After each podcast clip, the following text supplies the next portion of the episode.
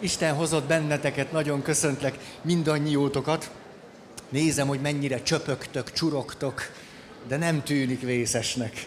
Biztos ti ügyesebben öltöztök föl, mint én. Tehát ott tartunk, emlékeztek, 11. séma, mégpedig elégtelen önkontroll, nem megfelelő önfegyelem, és ennek kapcsán kezdtünk el arról beszélni, hogy egyik fontos jellegzetessége a nem megfelelő határtartásnak az érzékelése és annak a képessége.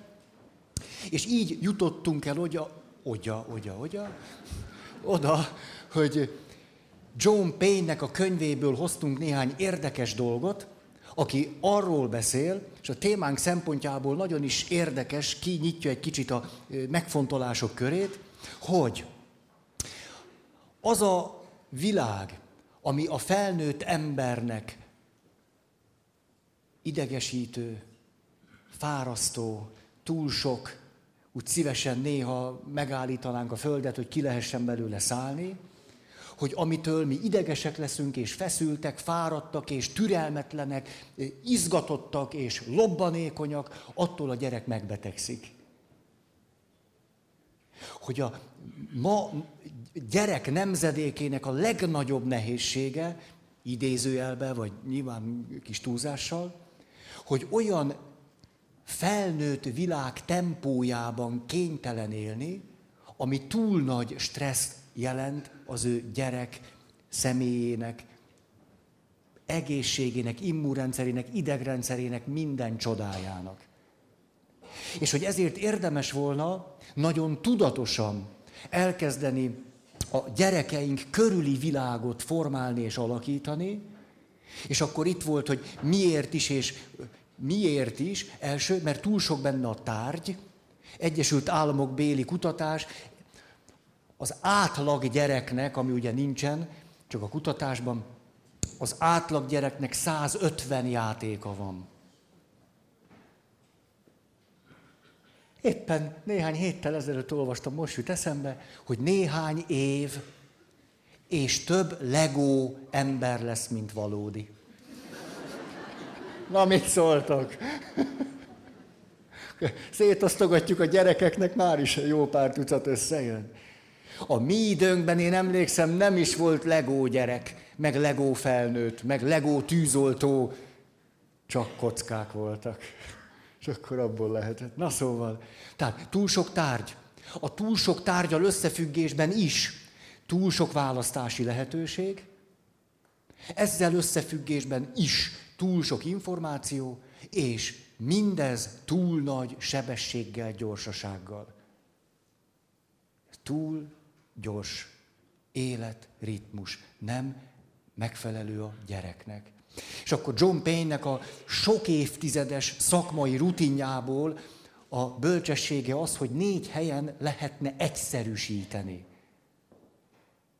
Kevesebb tárgy, az időrendnek az egyszerűsítése, a ritmusnak az egyszerűsítése, szabályozása, hogy ne minden a rohanásban teljen és az improvizációban, hogy legyen, legyen az életnek rítusa, ritmusa és rituáléja, és azután pedig a felnőtt világ kiszűrése, ami azért is nehéz, mert a szülő magát nem szűrheti ki.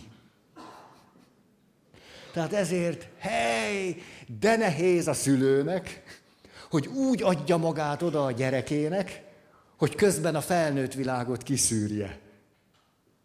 Hi, ez aztán mestermunka. Majd erről szeretnék is, de lehet, hogy mindjárt most is mondom. Tehát az egyszerűsítésnek ezek volnának a legalapvetőbb területei. Tárgyak, a környezet, a környezet, az időrend, a ritmus és a felnőtt világ kiszűrése. Éppen Máté Gábor a figyelem hiány zavarral élő gyerekeknek saját tapasztalatból is nagy kutatója, és most magyarul megjelent egy könyve, ő például 1944-ben született, zsidó családban. És el lehet képzelni azt a környezetet. Azt mondja, egy döbbenetes néhány mondatot ír a saját történetéről, Azt mondja, hogy néhány hónapos korában az édesanyja, ugye 44-ben vagyunk, az apát már régen elvitték, nagyszülők meghalnak, és akkor mit gondoltok, hogy mi az alapérzése az édesanyának? A szorongás. És akkor az édesanyja fölhívja a gyerekorvos 44 végén, és azt mondja, hogy Gabi előző nap reggelétől kezdve szinte folyamatosan sír. Hogy kijönne a gyerekorvos megnézni, mert van valami baj a Gabival. Hát akkor másfél napja sír. Szinte megállás nélkül. És tudjátok, mit mondott az orvos? Kedves anyuka, nagyon szívesen kimegyek, de azt tudnia kell, hogy a zsidó gyerekek sírnak. Milyen hallatlan pontos megfigyelés. És miért sírnak ezek a gyerekek? Mert az édesanyja, ha akarná, se tudná a felnőtt világot kiszűrni a gyerekével való kapcsolatából. Miközben a gyerek néhány hetes vagy hónapos. Tehát a felnőtt világ kiszűrése csak egy nagyobb gyerek esetében jelenti többek között azt, hogy nem terhelem meg a saját élet problémáimmal, nem avatom őt oda be, nem várok tőle együttérzést, megoldást, segítséget, támogatást, és a többit. Éppen elég támogatás, ha én viszonylag egészséges vagyok, hogy ő van. Hogy ez a kapcsolat az én életemet gazdagítja, érzelmileg tölti. Tehát amikor a felnőtt világ kiszűréséről beszélünk, sokkal többről van szó annál, mint hogy ezért mondta mestermunka egy felnőtt részéről, a gyereke szempontjából kiszűrni a felnőtt világot. Ez az ő stabilitását, viszonylagos egészségességét föltételezi. Márpedig éppenséggel a legtöbb szülő maga is attól szenved, aminek a zavarát a gyerekén látja. Ezért nehéz neki kiszűrnie a saját megoldatlan felnőtt világát.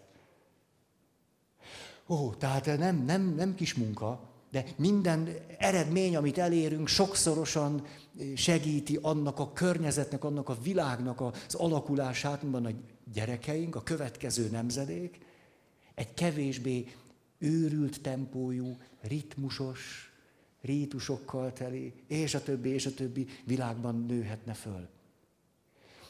Ha most erről beszéltünk,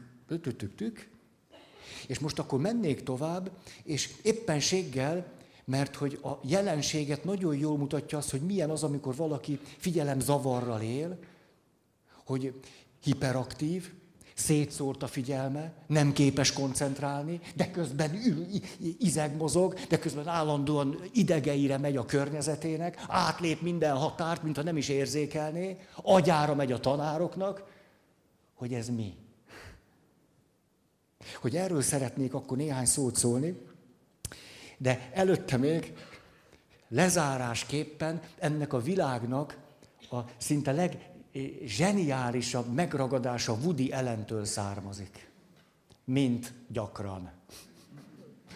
Meg akarjuk érteni a világunkat, érdemes Woody Allen filmeket nézni. Azt mondja, beszélgetés, megtanultam a gyorsolvasást. Na és? Egy nap alatt elolvastam a háború és békét. Az oroszokról szól.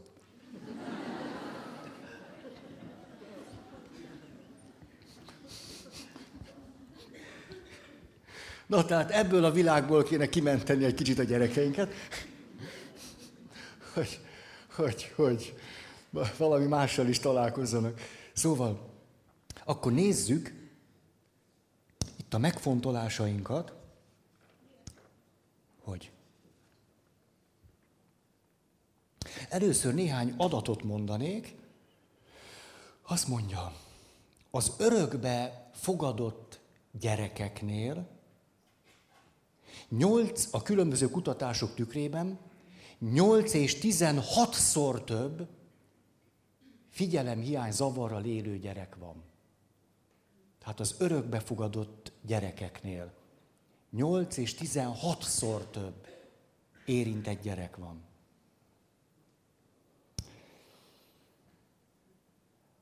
Hmm. Emlékeztek, hogy beszéltünk erről, hogy tulajdonképpen egy evolúciós kompromisszum az, hogy kilenc hónap után megszületünk. Hogy nem vagyunk, nagyon nem vagyunk arra készek, hogy itt megjelenjünk, mert a legalapvetőbb dolgokra sem vagyunk képesek, és hogy ezért úgy lehetne tekinteni bennünket, hogy van az első kilenc hónap odabent, és a második kilenc hónap már kint, de hogy az nagyon sokban hasonlít a védtelenségünkhöz, a kiszolgáltatottságunkhoz, a másokra utaltságunkhoz, annak a szempontjából az első kilenc hónaphoz. Na aztán, öm,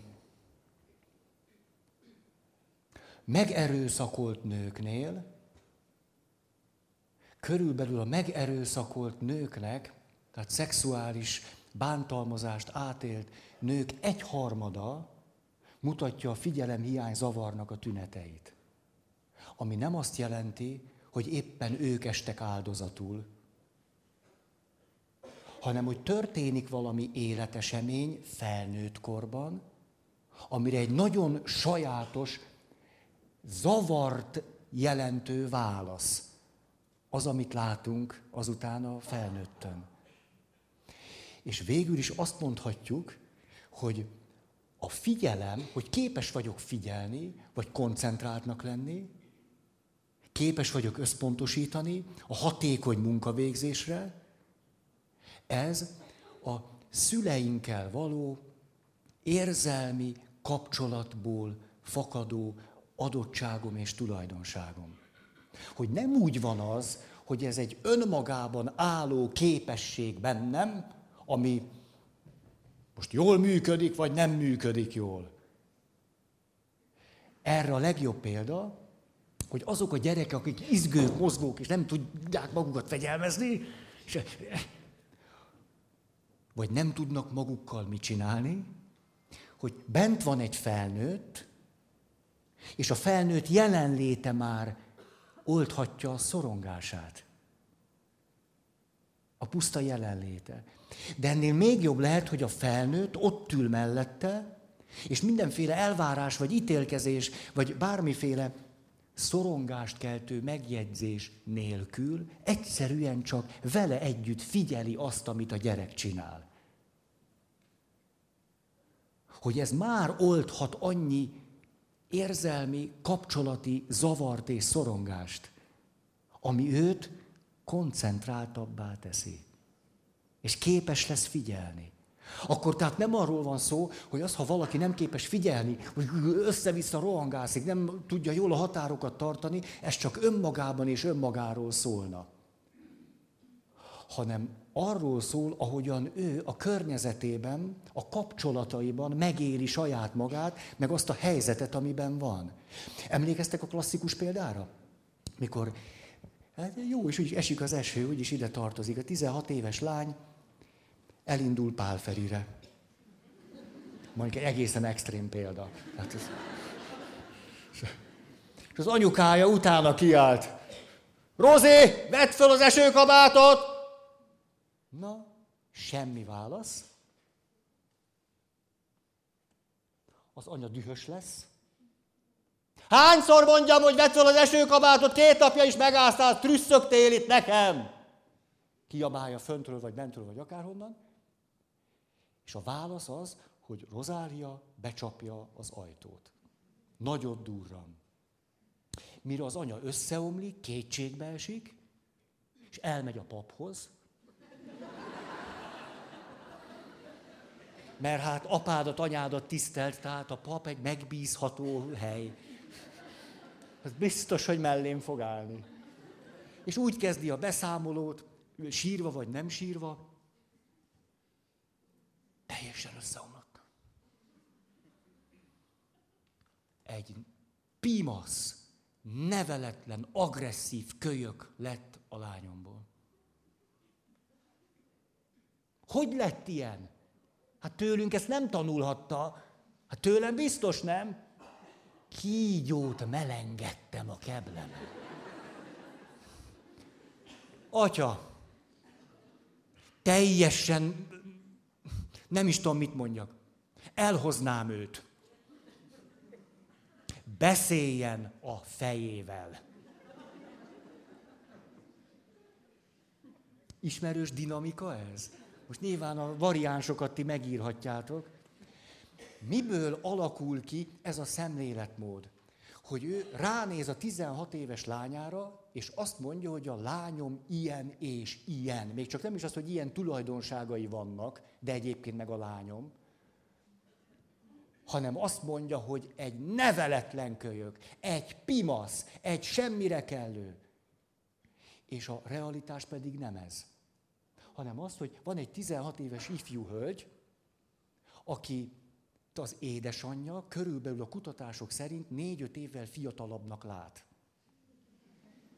Jelen esetben körülbelül olyan 12-nek, és ez a fiatal lány, ez a serdülő, életkorának teljesen megfelelő módon igyekszik a saját kezébe venni az életét, mégpedig nyilván a szüleivel való határtartással együtt, magát teljesen alkalmasnak tartja néhány dologra. Az egyik, hogy ki tud nézni az ablakon, és látja, hogy esik-e vagy nem. A másik arra is alkalmasnak tartja magát, hogy megtalálja az esőkabátját, és ezt fölvegye, ha akarja, arra is alkalmasnak tartja magát, hogy az interneten időkép.hu amennyiben éppenséggel a számára sokkal hitelesebb, mint ha kinézne az ablakon. Ilyen már van. Tehát meg tudja nézni, hogy milyen idő lenne, ha megnézné, és nem az interneten bogarászna. Tehát emiatt ő 16 évesen tulajdonképpen valószínű, hogy el tudja dönteni, hogy vesz-e esőkabátot vagy nem. És az is nagyon valószínű, hogyha trüsszög, akkor éppen nem az anyjától kér majd segítséget. Tehát erre mind alkalmas. Akkor ez mit jelent?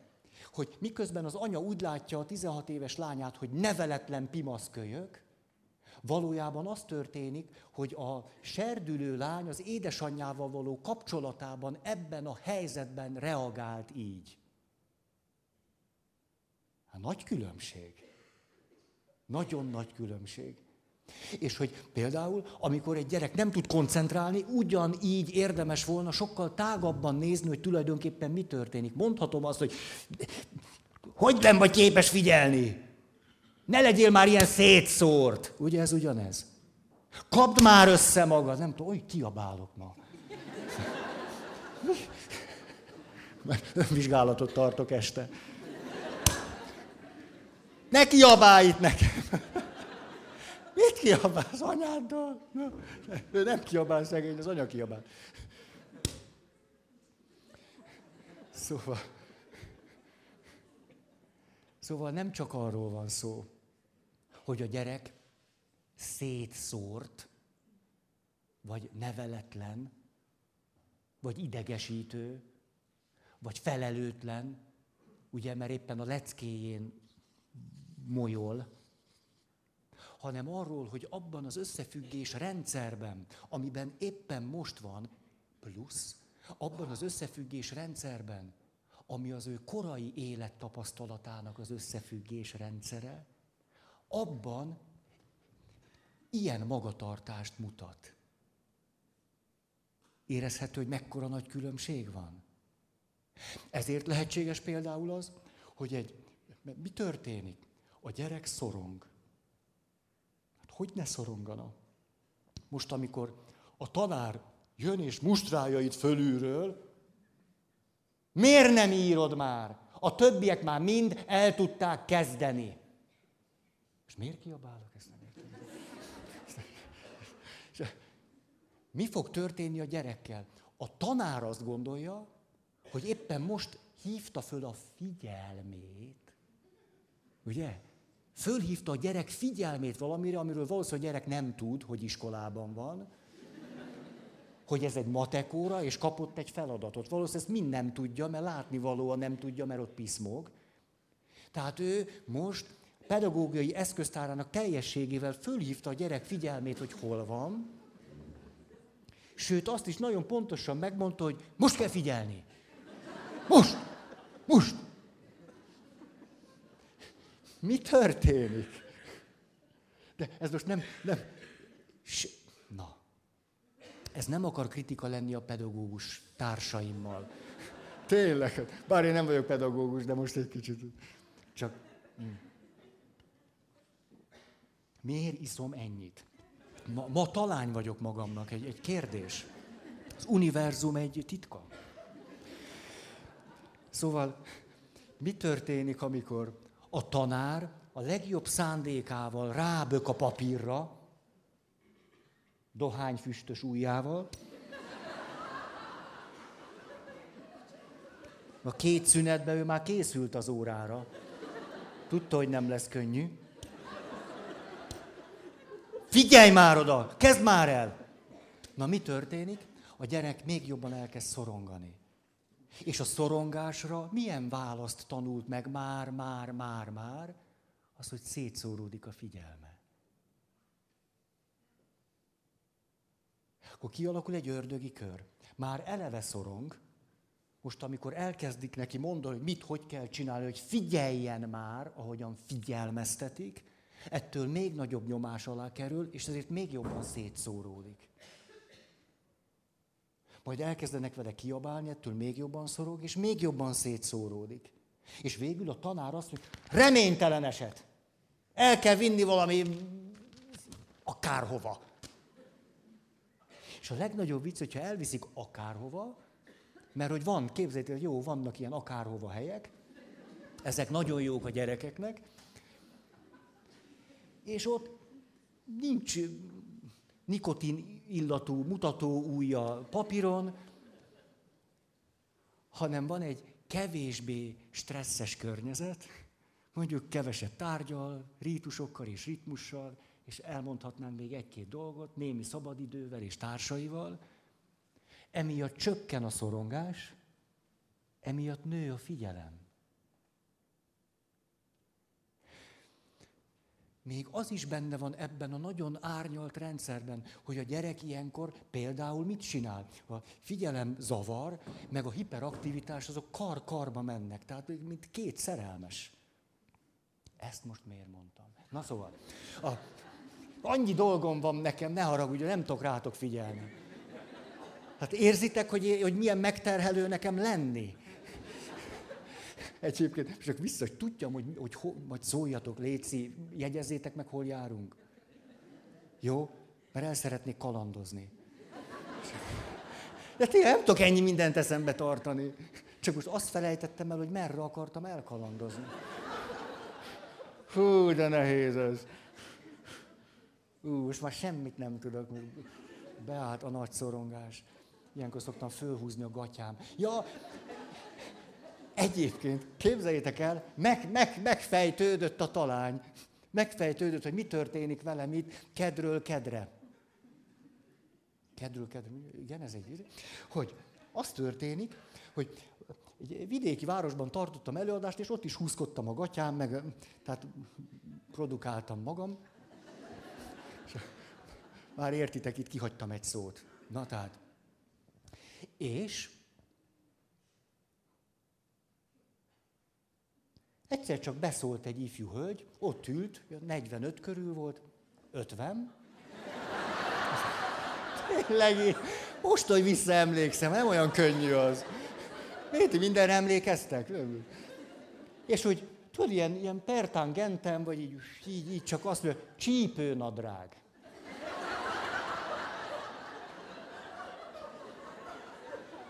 És én ezen szenvedek egy éve, értitek? Húzkodom a csípőnadrágot. Péter. És egyszer csak világosságot gyújtott az én nagy sötétségembe, hogy egy csípőnadrág a csípőn van, és azt nem kell... Te ezt tudtad? Ez, a megalázó egyébként. Ez csak, hogy mindenki nevet, és azt mondja, hogy, hogy ennyire süket, hogy lehet. Csípőnadrág. Szóval, ott tartottam, kösz, hogy megjegyeztétek, hogy a, hogy a szerelmes pár, ugye, figyelemhiányzavar, vagy figyelem, figyelemzavar, hiperaktivitás. Most, ha ezt megint egy tágabb összefüggésbe helyezzük, akkor mi történik? Akkor az történik, hogy itt már egy elviselhetetlennek tűnő stressz az, ami a gyereket éri, amire szorongással válaszol, amit a, akár a szülő, akár a pedagógus, akárkinek a magatartása csak megerősíti, ezért még nagyobb szorongás. És mi történik ebből a szorult helyzetből? Ki akar törni, és ki is tör? Ki is tör, és elkezd föl, föl, már föl is áll. Nem ezt csinálja? Föláll, oda megy, oda megy. Ez, ez, mi? Most azon túl, hogy a mozgás oldja a feszültséget. Tehát egy jó érzést kelt, meg egyáltalán, meg egyébként tíz éves. Na, hát még jó, hogy mozogni akar. De ezen túl mi történik? Valójában keresi a kapcsolatot. Pontosan azt, amit elvesztett akkor, amikor kialakult a figyelemhiányzavar. Valójában a lehető legpontosabb és logikusabb lépést teszi. Enyhít a szorongásán a mozgással, és pontosan azt teszi, amire egyébként szüksége van, próbál kapcsolódni valakihez, akiben meg lehetne nyugodni. Akivel valami érzelmi kapcsolatba lehetne kerülni. Mindenki fogjon meg valakit. Nem, nem, nem, hülyéskedek csak. Tehát tulajdonképpen miközben mi azt látjuk kívülről erről a gyerekről, akit minősítettünk, és azt mondtuk, hogy ilyen, hogy szétszórt, aztán pedig kezelhetetlen, neveletlen, izgágal lehetetlen, aközben tulajdonképpen minden rezdülésével pontosan kifejezi, hogy miről van szó. És mi pedig nem értjük. Valami ilyesmit lehetne mondani. Mert hogy a figyelemért felelős agyterületek, azok az érzelmi kapcsolat során alakulnak ki. Hm.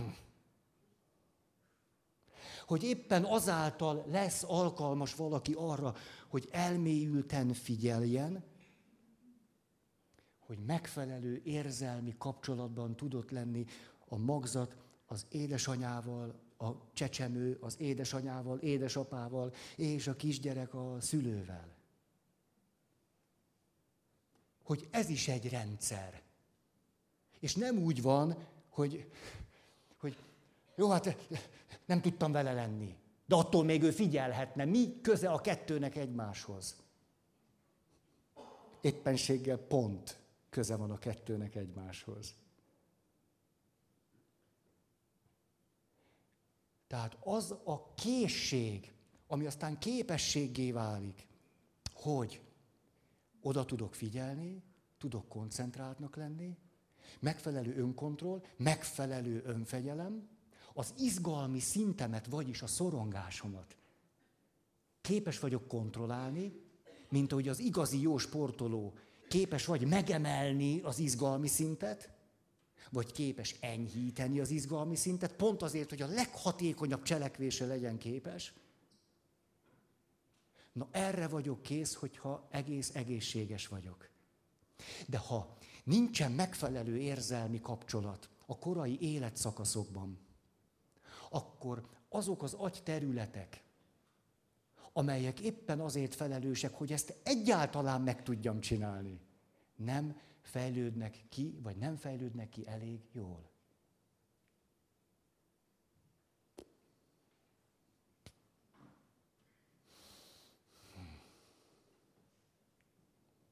Ezért egy látszólag olyan tulajdonságra, aminek most mi köze az édesanyámmal való kapcsolathoz, az apámhoz való kapcsolathoz, egy olyan kapcsolathoz, ahol figyelnek rám, és a többi. Emlékeztek, erről nem akarok most hosszabban beszélni, mert ennek a lélektani részét nagyon hosszasan leírtuk. Nagyon egyszerűen, hogyha rám valaki figyel, és figyel, és figyel, és én szabályozhatom ezt a figyelmet, én néha elnézek, mint egy pici baba, elnéz, akkor visszanéz, és én szabályozom, és hogy akkor ebben, ebben a kapcsolatban valami kialakul, egy látszólag teljesen nem oda tartozó funkció. Hely! Tehát tulajdonképpen ezeket a gyerekeket kétszeresen büntetjük. Ugye először megsérülnek, majd pedig büntetjük őket érte. Hű, ez nem túl igazságos. És hogy éppenséggel, most visszautalok John Payne-re, azért fontos, amit ő mond, mert nem tudunk egy csapásra egészségesek lenni, ugye? Mi felnőttek, nem tudjuk csettintésre kizárni a gyerekeink életéből a mi felnőtt világunkat, a mi sérüléseinket. Nem tudjuk egy csapásra kizárni, mert sok év mire beindulnak a fejlődési folyamataink. Ugye így van? Ha egyáltalán valaki neki lát, hogy fejlődjön, és az sok év. De mit tehetek? Kevesebb játék. Azt meg tudom tenni egyszerűsíteni a környezetet, valami ritmust vinni a gyerekek életébe, rituálékat kitalálni. Tegnap kedves ismerőseimnél vacsoráztam. Hát de tudjátok, hogy szóval, hat fiú. Kakuk. Csak mondom, hogy van ilyen. Hat fiú. Hogy anya széttárt a karját, azt mondja, hát nekem, nekem csak ez megy. Hat fiú. Most már a legkisebb is már egész értelmesen tud nézni. Tehát már nagyon, nagyon, nagyon intenzív kapcsolatban van a környezettel. Már... És a gyerekek így tik-tik-tik, legnagyobb tíz éves, és akkor így. És akkor megvolt a vacsora, azt mondja az anyuci, na, akkor esti ima. És képzeljétek el, például, ez egy milyen okos dolog nem ültek le az imához. Hat fiú.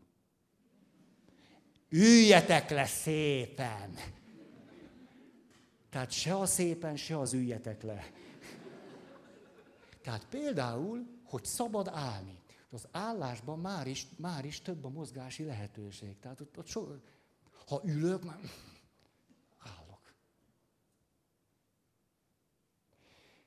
És akkor, na, ment körbe az ima, tik-tik, minden gyerek valamit mondott, néha akkor ideállt, odaállt, teljesen rendben van.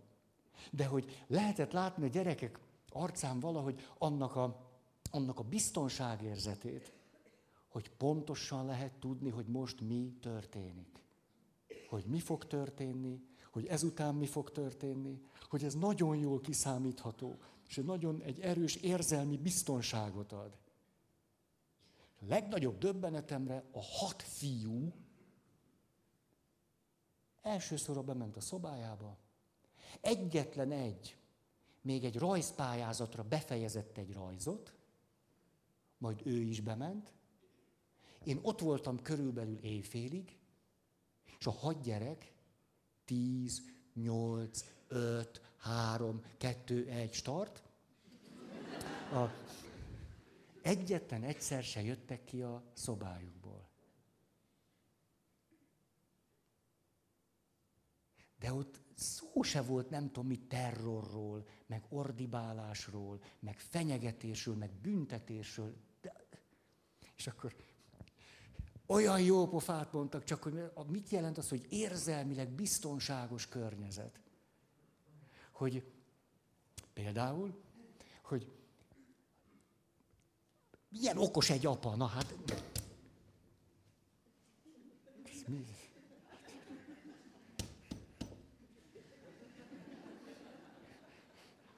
Látjátok a környezeti hatások? Mit csinál ez a kóla? Hát azért, mert én ütöm az asztalt, azért. Képzeljétek el, azt mondja az apa, hogy hát a gyerekek alig várják már az őszt. Mert mikor ősz van, elkezd esni az eső, és az apa a következőt játsza a gyerekeivel. Mikor a legnagyobb az eső, akkor azt mondja nekik, na gyertek, kimegyünk futni. Azt a gyerekek megőrülnek attól, hogy esőbe lehet futni, és hogy apa is fut velük. Tehát nem egy büntetés, hogy zavarnak, ott fogsz ázni. Kis hülye. Hanem éppen fordítva, apa is mindenki fölveszi a meleg cuccot, kimennek a szakadó esőbe futni, és akkor az apa azt mondja, jó, csinálunk két kilométer, az öt éves gyerek is. Mennek, a, futnak a szakadó esőbe, ugye ezzel szemben mi szokott? Ülj le, nem, nem mehetünk se, hát úgy esik. Sajnos ben kell maradni, soha nem tudunk semmit csinálni. Most ott fut a négy gyerek, hát még a két kisebb nem, négy gyerek a szakadó esőbe, másfél kilométer, elindulnak visszafelé, apa azt mondja, most pedig szabad a pocsolyába is belelépni. És a gyerekek mennek, és összes két lábon dur bele, úgy élvezik, hogy pedig semmi más nem csinálnak, csak futnak az esőben az apjukkal. Nincs Barbie baba, halálcsillag, Jedi card. Pedig azért az kell, de most ez... Nem, Jedi card kell. Rájöttem, hogy ezt hagyjuk ki. Hanem semmi más nem történik, mint futnak az esőben. Utána beleléphetnek a pocsolyába, és kérdezem, hogy meg szoktak-e fázni? Azt mondják, soha. Soha nem fáztak még meg. Hát egyrészt mert futnak, na, hm? a másik pedig azért, mert mikor mindenki hazaér, azonnal leveszik a cipőt, le, le az okni, le minden. Meleg kád. Meleg víz.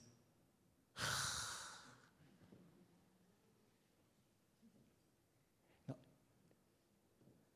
Most ugye ne, nem, nem, nem kell ragoznom. Hogy milyen gyerekkort kívánunk magunknak egy ilyet, apával futunk az esőbe, bele a pocsolyába, utána meleg víz, stb., utána körbeállunk, jót alszunk, vagy kérünk még egy játékot. Még. Még már esik az eső. Ugye most az a 149 játék nem jó, esőben nem jó. Mert még ha sütne egy kicsit a nap, még ott eltolingatnám ott a napon. De, de így, így, így valami hiányzik. Hmm. És ez talán jó példa arra, hogy, hogy, hogy na, hogy, na, jó van, mindenre jó példa, most már elég. Jó, nézem, hol tartunk, mennyi az idő. Me, me. Jó. Tehát kísértetiesen hasonló megállapításokra jut John Payne, meg Máté Gábor is. A gyerekek környezetében alacsonyabb stressz szintre van szükség, ez a negatív rész, hogy ebből kevesebbre van szükség, és érzelmi biztonságra meg bőségesen. És az érzelmi biztonság teremti meg azt a feltételt, amitől az agy megfelelő területei jól ki tudnak alakulni. Ezért, és egy nagyon szép gondolat, valójában eh, ezek a betegek Na, ezek a betegek nem, ezek a gyerekek. Ezek a gyerekek nem betegek. Ezért ő nekik nem gyógyulásra van szükség, hanem fejlődésre. Arra van szükségük, hogy egy olyan közeget, világot, kapcsolatot, hálót, érzelmi, biztonsági teret biztosítsunk számukra, amelyekben tudnak fejlődni. Ez már is egy csomó terhet levesz rólunk is, meg a gyerekről is. Egész más, amikor egy beteg gyerekkel kell mennem egyik helyről a másikra, emiatt te szorongsz, ami miatt a gyerek mit csinál? Még jobban szorong. És hogy ezért is jó dolog elkezdeni az egyszerűsítést a gyerekeknél, mert az elkezd ránk hatni. Visszahat rám. Eriksonról derék beszéltünk, ugye? Hát a mi Eriksonunk, majdnem elfelejtettük, hogy van. Erikson írt egy könyvet a gyereknevelésről.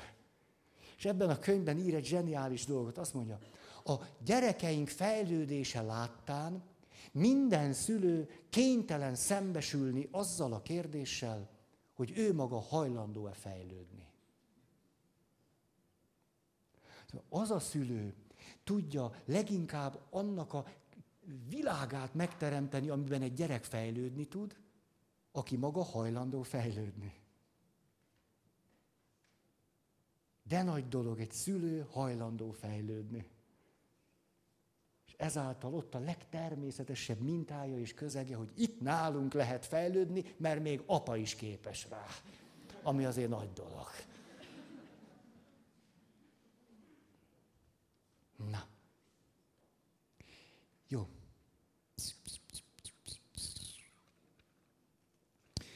Na, még akkor azt mondja, hogy még akkor egy pár adattal bombázlak titeket, hogy a család töredezettsége nyilvánvaló összefüggést mutat a figyelemhiány, hiperaktivitás, beilleszkedési zavar és egyéb zavarokkal. Például az elvált vagy külön élő pár gyerekei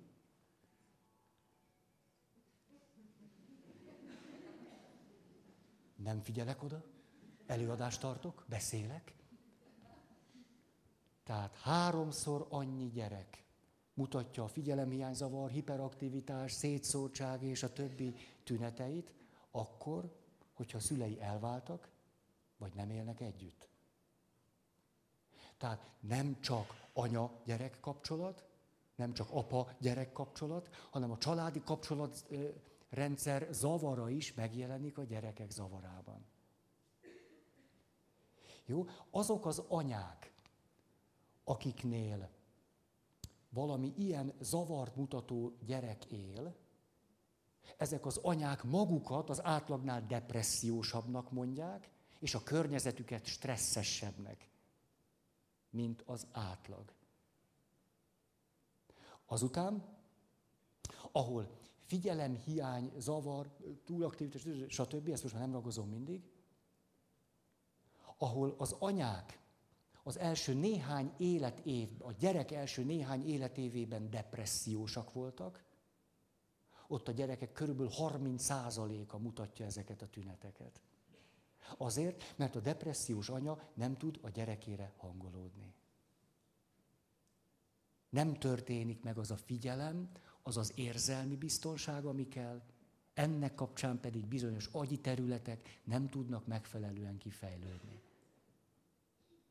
Tehát 30 százalék szemben a 6 százalékkal. Az hat, mondjuk ötször, hatszor több. Nem, nem, azt hagyjuk. Igen, igen, igen. Nem, ez, ez az, jó? Jó, ahol, ahol ezzel érintett gyerekek vannak, ott a család működésére jellemző az, hogy még az átlagnál is kevesebb külső, támogató, megerősítő kapcsolattal rendelkezik a család, beleértve a nagyszülői családot, vagy a baráti kapcsolatrendszert. Tehát a család nem rendelkezik elég külső erőforrással. Azok a szülők, ahol ilyen gyerekek vannak, általában alacsony önértékeléssel rendelkeznek, maguk is szoronganak. És mi jár ezzel együtt, hogy gyakran ezek a szülők nagyon jó szándékúak. Minden erőfeszítést megtesznek azért, hogy a gyerekeiknek megadják, amire szükségük. Ez a legfontosabb záró mondatom. Nehogy valaki azt gondolja, hogy itt a szülőket, vagy bármely szülőt, vagy pedagógusokat démonizálni szeretnénk. Éppenséggel ők azt érik meg, hogy már szinte mindent bevetettem, az utolsó erőm, sőt, még azon túl is csinálom. És akkor is ez van. Tehát éppenséggel, ha a gyereknek szeretnénk segíteni, nagyon a szülő mellé kell állnunk, mert hiszen a gyerek éppen annak a zavarát mutatja, hogy a szülő nem volt elég egészséges ahhoz, hogy rá tudjon hangolódni a saját gyerekére. Ezért mi elkövethetnénk egy másik szinten ugyanazt, amit a tanár elkövet a gyerekkel, hogy mi a szülőt ültetjük ide, és neki mutogatunk. Hát vedd már ész, hogy érzelmi biztonságot kéne adnod a gyerekeidnek. Most hát erre egy, egy normális szülő hogy reagál? Hogy azt lehetne mondani, hát vagy jobban kezd el szorongani, mint addig. Hát nem. Most valaki jól beolvas neki, hogy nem jó anya, hát, hát a normális reakció, hogy elkezdek szorongani. Hát eddig is szorongtam, hogy nem vagyok elég jó anya. Most akkor valaki jól megmondja nekem, hogy nem, akkor most mi, mi lesz? Mitől lesz jobb? Vagy mi? Vagy pedig, ugye kikérem magamnak. Nagyon sok szülőben van annyi erő, hogy kikérje magának. Nem? És akkor pattintjuk le a segítőket, a neftant, a pszichó, mindenkit lepattintunk, mert nekünk nem mondják. Ez azt jelenti, hogy megint csak a párhuzamot mondom, a szülő, aki ránéz a... Nekem ilyet nem mondjon, mit tudja maga? Ez a szülő nagyszerű, mert vannak még erőforrásai. Hát még tud, tud még üvölteni. Nagyon nagy dolog. És ez pontosan megfelel annak, amikor a gyerek a maga összes zavarával még föláll a székre, akkor ez nem akkora baj, mint ha már nem áll föl a székre.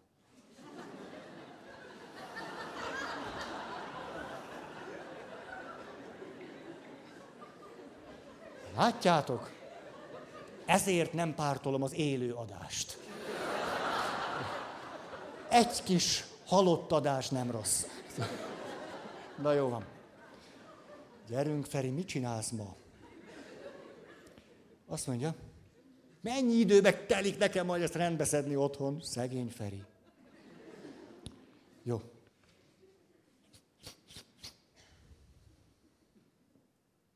Most olyan nehéz ez, hogy ti itt vagytok, nekem meg olvasnom kéne.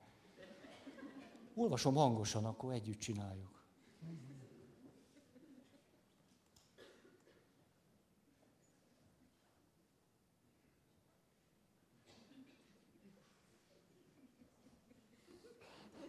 Tényleg közben gondolkozom is, az már két folyamat egyszerre. szóval, na, na, hogy miért is ne bántsuk se a gyereket, se a szülőt. Ugye most egy ilyen alcím. Miért ne bántsunk senkit? Ez egy érdekes, nem? Egy ilyen segítői attitűd kibudjan belőlem. Hogy, hogy csak miért ne? Na, na, na, gyerünk. Hogy egy jó, jó van, hogy nem vagyok szétszórt ma, szerintem. Hogy látjátok, ez milyen érdekes. Na, most akkor a környezet hatására, hogyha leveszünk a stresszből, és nem kell a felnőtt világ tempójában és időnyomása alatt élni egy gyereknek, akkor éppenséggel azok az adottságok, például, hogy egy kicsit szétszórt, az mivé lesz? Kreativitássá. Az igazán kreatív személy milyen? Olyan asszociációi vannak, ami az átlagembernek nincs attól kreatív. Ugye mindenki valahogy csinálja, és ott van egy ilyen, ilyen túl... Izé, jaj, ez, olvastam egy történetet, hogy azt mondja, hogy, hogy, hogy gyerekcsoportot ültettek le, egy csoport, két csoport, három csoport, volt egy nagy csoport, és kiadta a feladatot a pedagógus. Ezt kell megcsinálni. És képzeljétek el, hogy annyira bevonódott az egyik gyerek, a föltérdelt a, az asztalra, így. Így térdelt az asztalra. És, és ahogy az asztalon térdelt, szóljatok, ha lyukas a gatyám, mert azt nincs. És a, hogy térdelt az asztalon, így tik-tik-tik-tik. És azt mondja, azt mondja a pedagógus, aki kiadta a feladatot, nagyon kíváncsi voltam, hogy ez a csapat hogy fog végezni. Később kiderült, hogy ez a csapat volt, hozta legeredményesebben a munkát, És ez a föltérdelős gyerek járult hozzá az eredményhez leghatékonyabban. Vagyis van egy gyerek, akiről John Payne azt mondja, hogy egy kicsit bogaras. Mert ő nem odaül a többiekkel, hanem föltérdel oda. De közben, ahogyan, közben a gondolatai is ugyanilyen eredetiek. És egyszer csak rátalál egy megoldásra. Ebből születik a kreativitás. A szétszórtság kultúrája. Olyan asszociációk, hogy ez hogy van. És egyszer csak valami élet lesz, valami elevenség lesz, valami eredetiség lesz. De ha ugyanerre a gyerekre rögtön rászól, veszi a tévé, Pisti, mit szól anyád otthon? Veszi a tévé, emegyen lenyomják, ott, ott érdelez, ülj már rendesen. A gyerek összes kreativitás. És hogy rengeteg olyan, ugye, hogy mindannyian bogarasak vagyunk. Felnőttként is, nem? Magunk között szóval. Adsz egy pacsit nekem. De hogyha ki tudjuk találni azt a világot, amiben, amiben az adottságaink, képességeink fejlődni tudnak, na éppen, éppen ott, ahol bogarasak vagyunk, abból tud valami jó dolog születni. Most ez onnan jutott eszembe, hogy, hogy hazamentek, biztos mondjátok, hogy de ez szétszórt volt, meg minden. De az egész jól szórakoztunk. Hát, máskor nem szórakozunk ilyen jól. Szóval most... Oké. Okay. Vagy nem tudom, hogy oké okay-e, de szeretnék most már mondani is valamit. Hogy mi az, ami, ami nagyban segít nekünk ahhoz, hogy a figyelmünk ne csak szétszóródni tudjon, összpontosítani legyünk képesek. Érzelmi, biztonsággal teli kapcsolatok és háttér, erről már beszéltünk, magzati kortól kezdve. Na most, ehhez mi is hozzájárul? Az, hogy merhetek érezni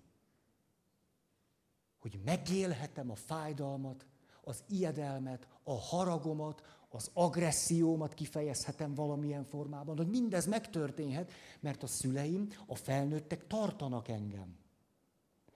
Határokat is húznak, éppen az érzelmi biztonsággal teli kapcsolatban újból és újból ebben az élő, eleven közegben tanulom meg a határokat. Húzza a gyerek a felnőtt haját. Ott van egy érzelmi, biztonságot adó kapcsolatok, a szülő újból és újból kifejezi a gyerekének, hogy fáj neki. És a gyerek ezt megtanulja. Ez egy biztonságos közegben is le tud játszódni, és kap egy nagyon világos határt, hogy nem nyúlok úgy egy másik emberre, hogy az neki fájjon. És ezt egy érzelmileg biztonságos közegben tanultam meg. Most megüthetem, meg kiabálhatok vele, meg minden egyéb, azzal nem tanítottam meg jobban ezt a határt.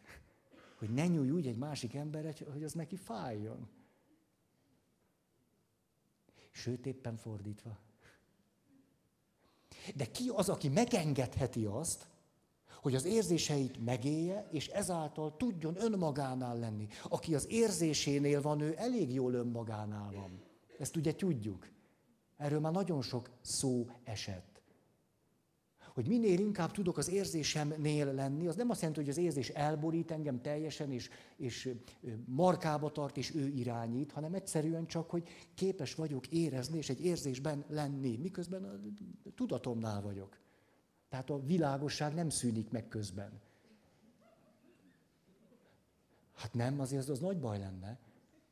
Hát minél inkább tudok a testemben lenni, a testemnél lenni, minél inkább tudok az érzéseimben, az érzéseimnél lenni, annál jobban tudok magamnál lenni. Ha valaki csak a saját gondolatainál van, na az már nagy baj. Ugye ezt milyen sokan tudjuk? Ugye, hogy mindig tele vagy, nagyon jól tudjuk, hogy kéne élni, csak ki tudja megcsinálni? Ugye, tehát a jó gondolatok nagyon segítenek annak, aki tud a testében, meg az érzéseinél lenni. És nagyon, nagyon jó gondolatok még hozzájárulnak, és szép az élet. De mikor nem vagyok a testemben, a testemnél, az érzéseimben, az érzéseimnél, akkor a jó gondolatok fényévnyi távolságra vannak tőlem. Vannak, csak nem ott, ahol én vagyok. Hanem úgy külön egy-egy okos könyvben. És akkor hiába mondom, hogy ez így van. Nincs hozzám elég közel. Mikor érezhetek tehát? Akkor, ha biztonságban vagyok. És mondanék erre egy nagyon egyszerű példát, nem az enyém, csak idehozom nektek, hogy ezt hogy, hogy lehet jól látni. Hogy képzeljük el, hogy két ember síjel. Na mondjuk legyen egy férfi meg egy nő. Valami kis izgalom kell. Valahogy, hát, ezt, ezt a szintet állandóan valahogy kell, nem? Síjel a férfi és a nő, melyik szenvedjen balesetet? Ugye interaktív öt perc. A férfi, az volt az első. Na jó, jól van. Tehát, én hallgatok rád. Így mondjuk nem lesz annyira jó a történet, de nem, nem érdekel. Mindegy. Tehát, a férfi balesetet szenved, de nem is akár, hogy eltöri a lábát. Nyílt törés. Nem részletezem, tehát mert tudom azt, ha ti készítitek a belső képet, azt el tudjátok viselni. Ha én mondom, akkor ú, ez már sok. Tehát mindenki képzeljen el most egy nyílt törést. Szóval, nyílt törés, a férfi üvölt. Hát normális. A nő, a szerelme, felesége, Párja? Társa? Azt mondja, sietek, hozok segítséget. Siess, siess! Na, siel, és ő is eltöri a lábát.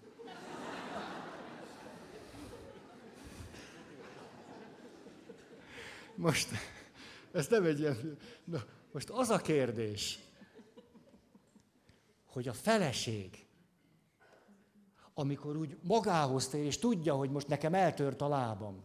De azt is tudja, hogy a férjének is eltört a lába, és ő arra vár, hogy én hozzak neki segítséget. Megengedi-e magának azt, hogy nagyon fájjon a lába, vagy pedig összeszedi magát, amennyire csak tudja, és levonszolja magát valahova, azért, hogy segítséget tudjon adni a férjének. Nyilvánvaló ez történik. Az egyik esetben megélhetem az érzést, a fájdalmat, a szorongást, az aggodalmat, a kiszolgáltatottságot, a rettenetet, mert van valaki mellettem, van valaki velem, van egy kapcsolatom, ami megengedi nekem, hogy én ezt megéljem. A második esetben azonban a feleség ezt nem engedheti meg magának, mert ő most ott egyedül van, és neki kell segítenie. Hogyha láttatok ilyen túlélő filmeket, döbbenetes, hogy emberek milyen sérüléssel, mikor, mikor rájöttek, hogy nincs velük valaki, elképesztő fájdalmakat nem engedtek meg maguknak. Ezt egészen odáig is mondhatnánk, hogy nem is érzi annyira. Ha ugyanúgy érezné, akkor lehet, hogy nem bírna fölállni és elindulni nem engedheti meg magának. Hogy milyen döbbenetes ereje van annak, hogyha tudhatom, hogy mellettem vagy. Akkor fájhat. Akkor megélhetem, azáltal magamnál vagyok, de közben ez egy biztonságos közegben zajlik. És akkor nem csak magamnál tudok lenni, hanem valami tárgynál is képes leszek majd figyelni. Mert kialakult egy jó, jó világ. De ha valaki, mikor valami nehéz neki, úgy éli meg magát, mint az a valaki, aki körbenéz, és azt mondja, hogy nincs, nincs itt senki, ha senki nincs, akkor ő nem engedheti meg magának, hogy fájjon. És itt ezért van jelentősége, és picit hátrébb jövök, mert zavar, hogy ti szegények itt, hogy a kólám. Ezért van jelentősége annak, amikor ugye arról szoktunk beszélni, hogy néha szükségünk van, most így mondanám, egy segítőre, az persze egy természetes kapcsolatban levő vagy jövő segítség is lehet, de hmm, természetes kapcsolatok néha jók, néha nagyon jók, néha viszont pont az hiányzik belőle, amitől egy professzionális kapcsolat professzionális. Vagyis, hogy a segítő, ha professzionális, pontosan tudja, hogy mire van szüksége annak, akinek segít. A természetes kapcsolatokban ezt nem mindig tudjuk, legfőjebb jó fejek vagyunk. Vagy szeretjük a másikat. De attól, hogy szeretjük a másikat, még ö, csak annyira szerethetjük, amennyire képesek vagyunk. Mert akkor mi történik a segítő kapcsolatban? Látjátok, itt is van egy egyszerűsítés, mint a serdülőlánynál, a gyereknél, meg a szülőjénél. Hogy könnyen szeretjük egyszerűsíteni, és akkor a baj még nagyobb lesz. Ez pedig az, hogy azt mondjuk, hát nem akkora téma az. Jaj, hát egyedül is előre tudok jutni. Hát mondd meg, Feri, létszeres, mondjál nekem egy jó könyvet, a, nem tudom, miről, mondjatok egy olyan jó, gusztusos zavart. Addig jó.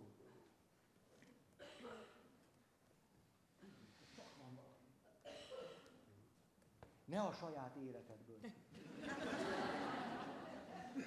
Ugye mennyi idő alatt addig lehetett eljutni? Valami. Személyiségzavar. Jaj! A sok! jó.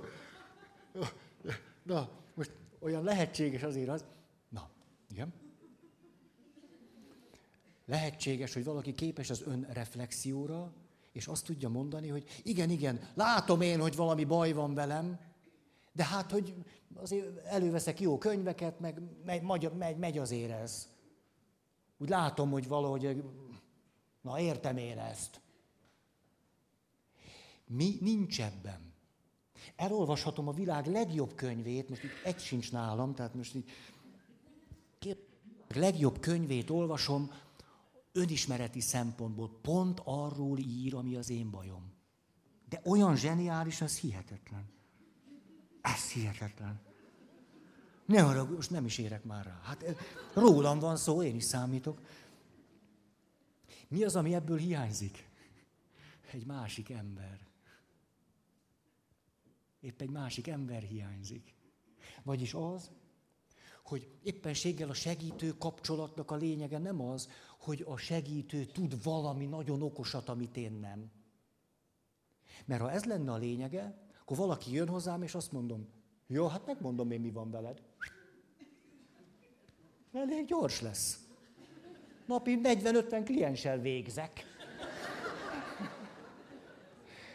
Ettől a helyzet nyilvánvaló még rosszabb lesz. Szerencsés kivételeket eltekint, amikor valakiben akkora a zavar és a bizonytalanság, hogy ha azt mondom neki, hogy A-típusú, akkor megnyugszik. Tényleg, hát az is lehet egy segítség. Azt tudom, hogy mi milyen, az A-típusú. Jaj, de jó, megvan. Hát ilyen jót három éve nem mondott senkinek. A-típusú. Hát ez az, jó van. Csak ennyi a baj. Jaj, Szóval, szóval a, a, valódi segítség mi? Nem a segítő szaktudása, az a minimum. Ez pontosan ugyanúgy, mint a pedagógusnál mi a minimum, hogy érti a matekot, mert matek szakos volt. Hogy jobban ismeri a földrajzot, mint a györök. Hát ez a minimum, nem? Nem ettől pedagógus, hanem attól pedagógus, hogy ismeri a gyereket, ismeri magát, a szülővilágát, ismeri az iskolának a működését, a csoport dinamikát, és ismeri azt, hogy egy kapcsolatban mit, hogy lehet csinálni. Attól pedagógus. Az a minimum, hogy tudja, hogy Tiszántúl, Dunántúl. Ezt most magamnak. Tehát, amit a legjobb könyv sem tud megadni, miközben a legjobb könyvek hihetetlen sokat úgy adnak ár. Hát különben Nagyon sokat köszönhetek a jó könyveknek. Rengeteget. Főleg azért, valakinek éppen kapcsolati nehézségei vannak, akkor mit csinál? Elővesz egy könyvet. Nem így van. Hát legalább akkor valahonnan el lehet kezdeni az életet. Nagyon kellenek a jó könyvek. Na de a segítő kapcsolatban, tehát ugyanúgy az a minimum, hogy ő érti, hogy mi az, hogy személyiségzavar, az a minimum. Hát még jó, hogy érti, nem? Hát, de mi az, ami ott igazán segítség? Hogy Péter, már úgyis, nekem már úgyis mindegy. És a...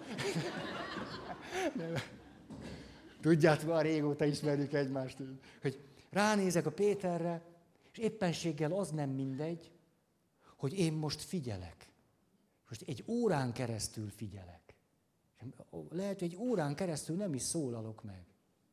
És ami éppenséggel más, mint ahogyan mondjuk egy csecsemő, pici baba kereste a kapcsolatot az anyával, most az anya vagy ott volt, vagy nem. De hogyha figyelt is mondjuk a gyerekére, akkor az anya a maga szorongásával, zavarával, idegességével, valamiével határozta meg a figyelemnek a ritmusát, az idejét, a mélységét.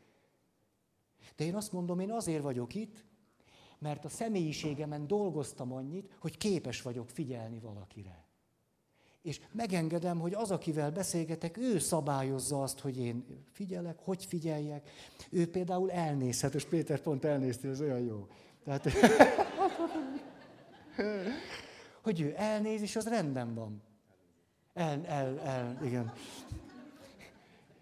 És közben pedig igyekszünk kialakítani egy bizalmi légkört, amiben el lehet mondani azt is, ami éppen bennem van, és a többi, és a többi, vagyis, hogy tulajdonképpen valamit elkezdünk újra kitalálni és megteremteni.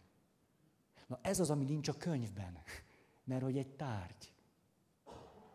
És ugye itt, amikor, a, hogy most nekem nagy bajom van-e, vagy most miért mennék én se, mit tudja, mit tudja az. Ugye? Hogy abban értem én ezt a gondolatot, csak pont azt hagyjuk ki, ami ebben az egészben a legfontosabb hogy ott egy másik ember van, akivel kapcsolatba kerülök, és akkor valami olyasmit tud adni és tenni, aminek éppenséggel a sérültségével szenvedek. Ez a nagy dolog benne. És eszembe jutott, hű, ez valaki egy öngyilkossági kísérlet után érkezett hozzám. De egyszer már emlegettem őt nektek. És ment egyik pszichiátertől a másikig. És valahogy senkinél nem tudott megmaradni. Na végül elkezdtünk találkozni minden héten, körülbelül másfél éve találkoztunk minden héten. És akkor azt, azt mondja, egyszer csak elkezdtünk beszélgetni erről, azt mondja, tudod, Feri, azon gondolkodtam, hogy miért maradtam meg nálad, és miért nem maradtam meg másoknál. Szóval rájöttem. Azért, mert szerintem te nem félsz attól, hogy én megöljem magam.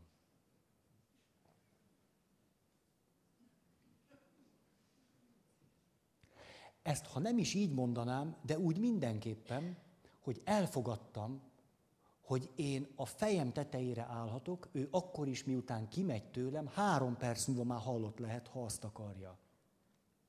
És ezért egy bizonyos ponton túl én nem szorongtam és féltem. Azt mondtam, hogy is megcsinálja, meg akarja. Leraktam ennek a terhét. Ezért, mikor mi beszélgettünk egymással, én nem szorongtam és aggódtam túlságosan, mert tudtam, hogy nincs a kezemben. Ez miért érdekes? Mert ott van például egy jó szándékú segítő, de maga fél attól, hogy aki hozzájár, majd pont nála fogja megölni magát. Nem elkezd szorongani? Mit szólnak a kollégák? Már második a héten.